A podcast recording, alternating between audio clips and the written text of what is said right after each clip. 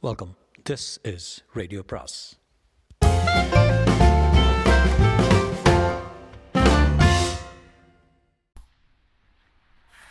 பொன்னியின் செல்வன் மூன்றாம் பாகம் கொலைவாள் அத்தியாயம் ஒன்று கோடிக்கரையில்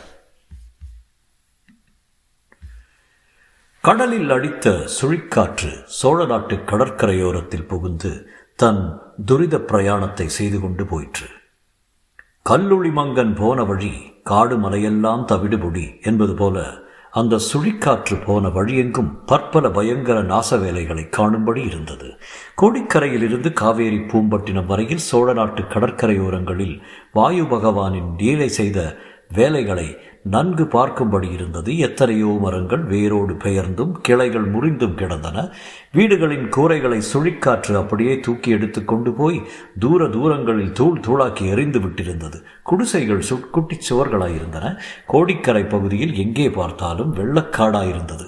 கடல் பொங்கி வந்து பூமிக்குள் புகுந்து விட்டதோ என்று தோன்றியது. ஆனாலும் பூமிக்கும் கடலுக்கும் மத்தியில் இருந்த வெண்மணல் பிரதேசம் அந்த கொள்கையை பொய்ப்படுத்தியது. அந்த வெண்மணல் பிரதேசத்தில் ஆங்காங்கு புதை சேறு இருந்த இடங்களில் மட்டும் இப்போது அதிகமாக தண்ணீர் தேங்கியிருந்தது. அப்படிப்பட்ட இடங்களில் இப்போது மனிதனோ மிருகமோ இறக்கிவிட்டால் உயிரோடு சமாதிதான். யானைகளை கூட அப்புதை சேற்றுக்குழிகள் இப்போது விழுங்கி ஏப்பம் விட்டுவிடும். சுழிக்காற்று அடித்த இரண்டு நாளைக்கு பிறகு கோடிக்கரைக்கு பெரிய பெரிய பழுவேட்டரையரும் அவருடைய பரிவாரங்களும் வந்து சேர்ந்தார்கள். பல்லக்கும் பின்தொடர்ந்து வந்தது. ஆனால் இம்முறை அந்த பல்லக்கில் அமர்ந்து இளையராணி நந்தினி தேவியே பிரயாணம் செய்தாள். மதுராந்தக தேவரை அந்தரங்கமாக அழைத்து போக வேண்டிய அவசியம் இப்போது இல்லை. மேலும் சில சமயம் இளையராணியையும் உடன் அழைத்து போனால் தானே மறுபடி அவசியம் நேரும்போது மதுராந்தகரை அழைத்து போக அந்த வல் பல்லக்கு வாகனம் உபயோகமாக இருக்கும் இவ்வாறு நந்தினி கூறியதை பழுவேட்டரையர் உற்சாகமாக ஒப்புக்கொண்டார். காமாந்தகாரத்தில் மூழ்கியிருந்த கிழவருக்கு தம்முடன் அந்த புவன சுந்தரியை அழைத்துப் போவதில் ஆர்வம் இருப்பது இயல்புதானே? சுழிக்காற்றுக்கு முன்னால் அவர்கள் நாகைப்பட்டணத்தைக்கு வந்திருந்தார்கள். அங்கே தனாதிகாரி தமது உத்தியோக கடமைகளை முதலில் நிறைவேற்றினார். நாகைப்பட்டினம் அப்போது தமிழத்தின் முக்கிய துறைப்பொ துறைமுகப்பட்டினங்களில் ஒன்றாயிருந்தது. வெளிநாடுகளில் இருந்து எத்தனை எத்தனையோ பொருள்கள் பெரிய பெரிய மரக்கலங்களில் வந்து அத்துறைமுகத்தில் இறங்கிக் கொண்டிருந்தன. அப்பொருள்களை ஆயிரக்கணக்கான சிறிய படகுகள் ஏற்றிக்கொண்டு வந்து கரையில் சேர்த்தன. கரையிலிருந்து மாற்றுப் பண்டங்களை ஏற்றிக்கொண்டு போய் மரக்கலங்களில் சேர்த்தன. இவற்றுக்கெல்லாம் சுங்க திரை விதித்து வசூலிக்கும் அதிகாரிகள் பலர் இருந்தனர். அவர்கள் சரிவர வேலை செய்கிறார்களா என்பதை மேற்பார்வை பார்ப்பது சோழ நாட்டு தனாதிகாரி பெரிய பழுவேட்டரையரின் உரிமையும் கடமையும் அல்லவா? அந்த வேலை பூர்த்தியான பிறகு பெரிய பழுவேட்டரையர் நாகைப்பட்டினத்தில் புகழ் பெற்றிருந்த சூடாமணி புத்த விகாரத்துக்கும் விஜயம் செய்தார். பிக்ஷுக்கள் அவரை தக்கபடி வரசி வரவேற்று உபசரித்தனர். புத்த விகாரத்துக்கு தேவை ஏதேனும் உண்டா? பிக்ஷுகளுக்கு குறைகள் ஏதேனும் உண்டா? என்று தனாதிகாரி விசாரித்தார். ஒன்றுமில்லை என்று பிக்ஷுக்கள் கூறி சுந்தர சோழ மன்னருக்கு தங்கள் நன்றியையும் தெரிவித்தார்கள்.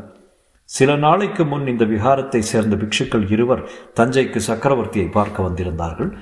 புத்த சங்கத்தின் சார்பாக சுந்தர சோழர் விரைவில் நோய் நீங்கி குணமடைய வேண்டும் என்று வாழ்த்துக்களை தெரிவித்தார்கள். அப்போது அவர்கள் இளவரசர் அருள்மொழிவர்மர் இலங்கையில் புத்த தர்மத்துக்கு செய்து வரும் தொண்டுகளை குறித்து தாங்கள் தாங்கள் பாராட்டுதலை தெரிவித்தார்கள். இடிந்து போன புத்த விகாரங்களை புதுப்பித்துக் கொடுக்கும்படியாக இளவரசர் கட்டளையிட்டு நிறைவேற்றியும் வருவது இலங்கையில் உள்ள புத்த பிக்ஷுக்களின் மகா சங்கத்துக்கு அளவற்ற மகிழ்ச்சியையும் அளித்து வருவதாகவும் அவர்கள் கூறினார்கள். சக்கரவர்த்தி பெருமானே இன்னும் ஒரு மகிழ்ச்சிகரமான செய்தியும் நாங்கள் கேள்விப்படுகிறோம். இலங்கையின் பழமையான சிம்மாசனத்தை தங்களுடைய இளைய திருக்குமாரருக்கே அளித்து இலங்கை அரசராக முடிசூடி விடலாம் என்று பிக்ஷுக்களில் ஒரு பெரும் பகுதியார் கூறுகிறார்களாம். அவ்விதம் தங்களுக்கும் தங்களுக்குள் பேசிக்கொண்டிருக்கிறார்களாம். இதை காட்டிலும் நம் இளவரசரின் பெருமைக்கு வேறு என்ன சான்று வேண்டும் என்றார்கள்? இதை கேட்டுக்கொண்டிருந்த பெரிய பழுவேட்டரின் உள்ளத்தில் ஒரு அபூர்வமான யோசனை உதயமாயிற்று. பிக்ஷுக்கள் சென்ற பிறகு அதை சுந்தர சோழ சக்கரவர்த்தியிடம் தெரிவித்தார். மூன்று உலகம் வாழும் இறைவா தங்கள் அதிகாரம் எட்டு திசையிலும் பரவி நிறைவேற்றிருக்கிறது இந்த பரந்த பூமண்டலத்தில் தங்கள் ஆணைக்கு கீழ்ப்படியாதவர்கள் யாரும் இல்லை ஆனால் தங்கள் திருப்புதவல்கள் இருவர் மட்டும் இதற்கு விளக்காக இருக்கின்றனர் அவர்களுக்கு துற்புறுத்தி புகட்டும் சிலர் சோழ மகாராஜ்யத்தில் பெரிய பதவிகள் வகிக்கிறார்கள். ஆதித்த கரிகாலர் தங்கள் விருப்பத்தின்படி இங்கு வருவதற்கு மறுத்து தங்களை காஞ்சிக்கு வரும்படி ஓலை அனுப்பிக்கிறார். அவருக்கு இப்புற இவ்வாறு துர்புத்தி புகட்டுகிறவர் வேறு யாரும் இல்லை. தங்கள் மாமனாரான திருக்கோவலூர் மலையமான் தான் அவ்வாறே ஈழ நாட்டிலிருந்து தங்கள் இளம் முதல்வரை தருவிக்கும்படியாக தங்கள் தாங்கள் பன்முறை சொல்லிவிட்டீர்கள். நானும் ஆள் அனுப்பி சலுத்து விட்டேன் நமது ஆட்கள் இளவரசரை சந்திக்காதபடியும் நம் ஓலை இளவரசரை சேராதபடியும் தான் அந்த கொடும்பாளூர் பெரிய வேளாண் செய்து கொண்டு வருகிறான். எல்லாவிடல் தங்கள் அருமை புதல்வர் தங்கள் விருப்பம் தெரிந்த பிறகும் இத்தனை காலம் வராமல் தாமதிப்பாரா? இந்நிலைமையில் எனக்கு ஒரு யோசனை தோன்றுகிறது. தங்கள் கட்டளையிட்டால் அதை தெரிவிக்கிறேன் என்றார் பழுவேட்டரையர். சக்கரவர்த்தி சம்மதம் கொடுத்ததின் பேரில் தனாதிகாரி தெரிவித்தார். இலங்கை சிம்மாதனத்தை கவர்ந்து மூடி முடிசூட்டி கொள்ளு சதி செய்வதற்காக குற்றம் சாட்டி இளவரசரை சிறைப்படுத்தி கொண்டு வரும்படி கட்டளை பிறப்பித்து அனுப்புவோம். அத்தகைய கட்டளையை பூதி விக்ரமகேசரி தடை செய்ய முடியாது. அன்றியும் இளவரசரிடம் நேரில் எப்படியேனும் கட்டளையை சேர்ப்பித்து செய்துவிட்டால் இளவரசர் கட்டாயம் வந்தே தீருவார். இதை கேட்ட சுந்தர சோழர் புன்னகை புதிந்தார். விசித்திரமான யோசனை தான் ஆயினும் ஏன் கையாண்டு பார்க்கக்கூடாது? பொன்னியின் செல்வனை பார்க்க வேண்டும் என்று ஆர்வம் சக்கரவர்த்தியின் மனதில் பொங்கி வந்து கொண்டிருந்தது. தம்முடைய அந்திய காலம் நெருங்கிக் கொண்டிருப்பதாக அவர் உணர்ந்தார்.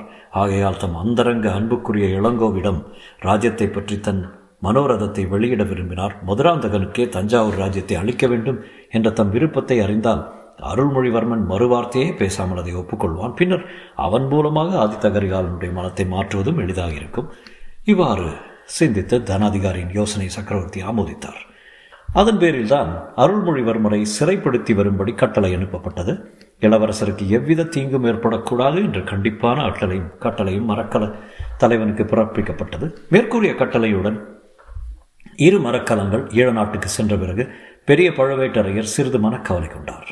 இளவரசருக்கு ஏதேனும் நேர்ந்துவிட்டால் தனக்கு பெரும் பழி ஏற்படும் என்பதை உணர்ந்தார். ஆகையால் தாமே நாகப்பட்டினம் துறைமுகத்திற்கு நேரே சென்றிருந்து இளவரசை தக்கபடி வரவேற்று தமது சொந்த பொறுப்பில் அவரை தஞ்சாவூருக்கு அழைத்து கொண்டு வர விரும்பினார். இந்த யோசனைக்கு இன்னும் சில உபகாரணங்களும் இருந்தன. இளவரசர் தஞ்சைக்கு வந்து சக்கரவர்த்தியை பார்ப்பதற்கு முன்னால் செம்பியன் மாதேவியோ குந்தவையோ அவரை பார்க்கும்படி விடக்கூடாது. அந்த பெண்கள் இருவரும் இளவரசர் மீது மிக்க செல்வாக்கு உள்ளவர்கள் பழுவேட்டரையரை வெறுப்பவர்கள். ஆகையால் இளவரசரிடம் ஏதாவது சொல்லி அவர் மனத்தை கெடுத்து விடுவார்கள். தக்க சமயம் வருவதற்குள் அதாவது சுந்தர சோழன் மரணம் அடைவதற்குள் ஏடாகூடமாக ஏதேனும் நடந்து காரியங்கள் கெட்டுப் போகலாம். அன்றியும் பொக்கிஷ நிலவரையில் சுரங்க வழிக்காவலன் பின்னால் இருந்து தாக்கி வீழ்த்தப்பட்டதிலிருந்து தனாதிகாரியின் மனத்தில் ஏதேதோ விபரீத சந்தேகங்கள் உதித்திருந்தன. பொக்கிஷ சாலையில் யாராவது ஒளிந்திருக்கக்கூடுமா? அப்படியானால் அது யாராயிருக்கும்?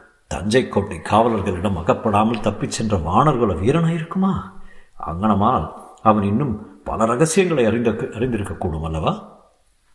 சின்ன கூறுகிறபடி நந்தினியை பார்க்க அடிக்கடி வரும் மந்திரவாதிக்கு ஏதேனும் ஏதேனும் சம்பந்தம் இருக்குமா? அதையும் தெரிந்து கொள்ளத்தான் வேண்டும். இளைய பிராட்டி குந்தவை தேவிதான் வந்தியத்தேவனை ஓலையுடன் இளவரசர் அருள்மொழிவர்மரிடம் அனுப்பியிருக்கிறார் என்னும் செய்தியையும் தனாதிகாரியின் மனத்தை கலங்க செய்திருந்தது. வந்தியத்தேவன் மூலம் என்ன செய்தி அனுப்பியிருப்பாள்? தாமும் சம்புவரையர் முதலியவர்களும் சோழ சிம்மாசனத்தை பற்றி முடிவு செய்து கொள்ள யோசனையை பற்றி அந்த பெண் பாம்புக்கு செய்தி எட்டியிருக்குமா? அதை பற்றி ஏதேனும் அவள் எழுதி அனுப்பியிருப்பாளோ? எப்படி இருந்த போதிலும் இளவரசர் சோழ நாட்டின் கரையில் இறங்கியதும் தாம் அவரை முதலில் சந்திப்பது தான் நல்லது. வந்தியத்தேவனையும் இளவரசனுடன் சிறைப்படுத்தி கொண்டு வர கட்டளையிட்டிருப்பதால் அவனையும் முதலில் தாம் பார்த்தாக வேண்டும். அவனுக்கு என்னென்ன தெரியும் எவ்வளவு தூரம் தெரியும் என்பதையும் கண்டுபிடித்தாக வேண்டும். இப்படியெல்லாம் யோசித்து பழி பெரிய பழுவேட்டரையர் நாகைப்பட்டினத்துக்கு போய் காத்திருக்க தீர்மானித்தார். அவருக்கு இருந்த காரணங்களை காட்டிலும் அதிகமாகவே நந்தினி தேவிக்கும் இருந்தன. வந்தியத்தேவனை மறுபடி பார்க்கவும் குந்தவை அவனிடம் என்ன ஓலை கொடுத்து அனுப்பினாள் என்பதை அறிந்து கொள்ளவும் நந்தினி மிக்க ஆவலாயிருந்தாள். மந்திரவாதி ரவிதாசன் போன காரியம் எவ்வளவு தூரம் வெற்றி அடைந்தது என்ற அறியவும் என்று அறியவும் ஆர்வம் கொண்டிருந்தாள். ஆகையால் நாகைப்பட்டினத்துக்கும் தானும் வருவதாக கூறினார் கரும்பு தின்ன கூறி வேண்டுமா? கிழவருடனே அதற்கு இசைந்தார். கடலில் கரையோரமாக உல்லாசப் படகில் ஏறி நந்தினியுடன் ஆனந்த பிரயாணம் செய்வது பற்றி அவர் மனோராஜ்யம் செய்யலானார். அவர் உள்ளத்தையும் உடலையும் எரித்து கொண்டிருந்த தாபம் அதன் மூலம் தீர்வதற்கு வழி ஏற்படலாம் என்று ஆசையும் கொண்டார். பழுவேட்டரையருக்கும் நந்தினியையும் நாகைப்பட்டினத்தில் இருந்தபோதுதான் சுழற்காற்று அடித்தது.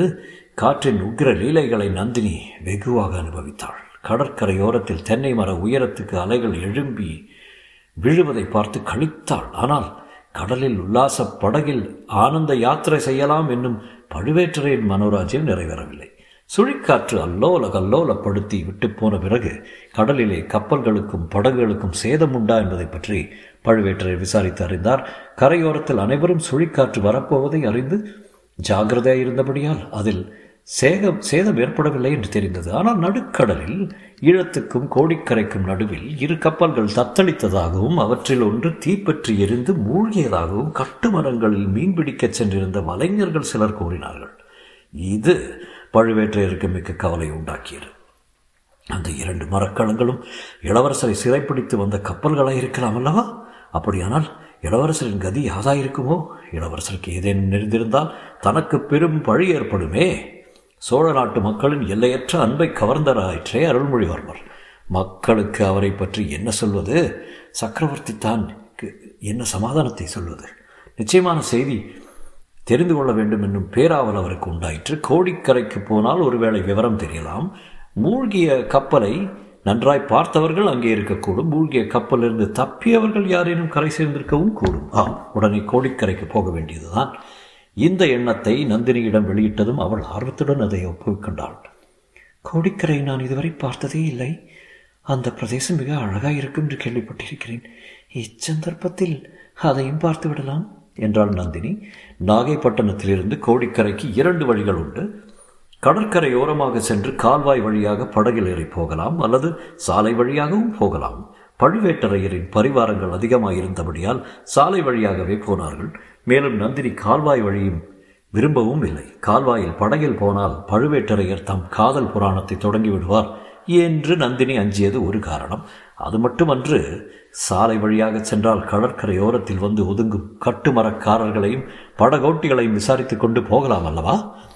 வழியில் அப்படி விசாரித்ததில் புதிய செய்தி ஒன்றும் தெரியவில்லை. நடுக்கடலில் சுழிக்காற்று பலமாக அடித்த சமயம் கப்பல் ஒன்று தீப்பட்டு எரிந்ததை பற்றி பார்த்தாக வேண்டும் என்றும் சிலர் கூறினார்கள். கோடிக்கரையை அடைந்ததும் கலங்கரை விளக்கத்தின் காவலர் தியாக விடங்கர் தமது எளிய வீட்டை பழுவேட்டரையர் தம்பதிகளுக்காக ஒழித்துக் கொடுப்பதாக சொன்னார். அதை ஏற்கும்படி மன்றாடி கேட்டுக்கொண்டார். கோடிக்கரையில் தங்குவதற்கு வேறு மாட மாளிகை கிடையாது. எனினும் நந்தினி அதை மறுத்துவிட்டால் கலங்கரை விளக்கிற்கு அருகில் கூடாரம் போட்டுக்கொண்டு தங்க விரும்புவதாக கூறினாள். அவ்வாறே கூடாரங்கள் அடிக்கப்பட்டன. சற்று தூரத்தில் ஆங்காங்கு பழவூர் பரிவாரங்களும் கூடாரங்களும் போடப்பட்டன. கூடாரங்கள் அடித்து முடித்தவுடனே கடலில் ஒரு பெரிய மரக்கலம் காணப்பட்டது. அது கரையோரமாக எவ்வளவு தூரம் வரலாமோ அவ்வளவு தூரத்தில் வந்து நின்றது. அதை கண்டதும் பழுவேற்றையின் பரபரப்பு மிகுந்தது. கப்பலின் பாய்மரங்கள் சின்ன பின்னமாய் இருந்தது.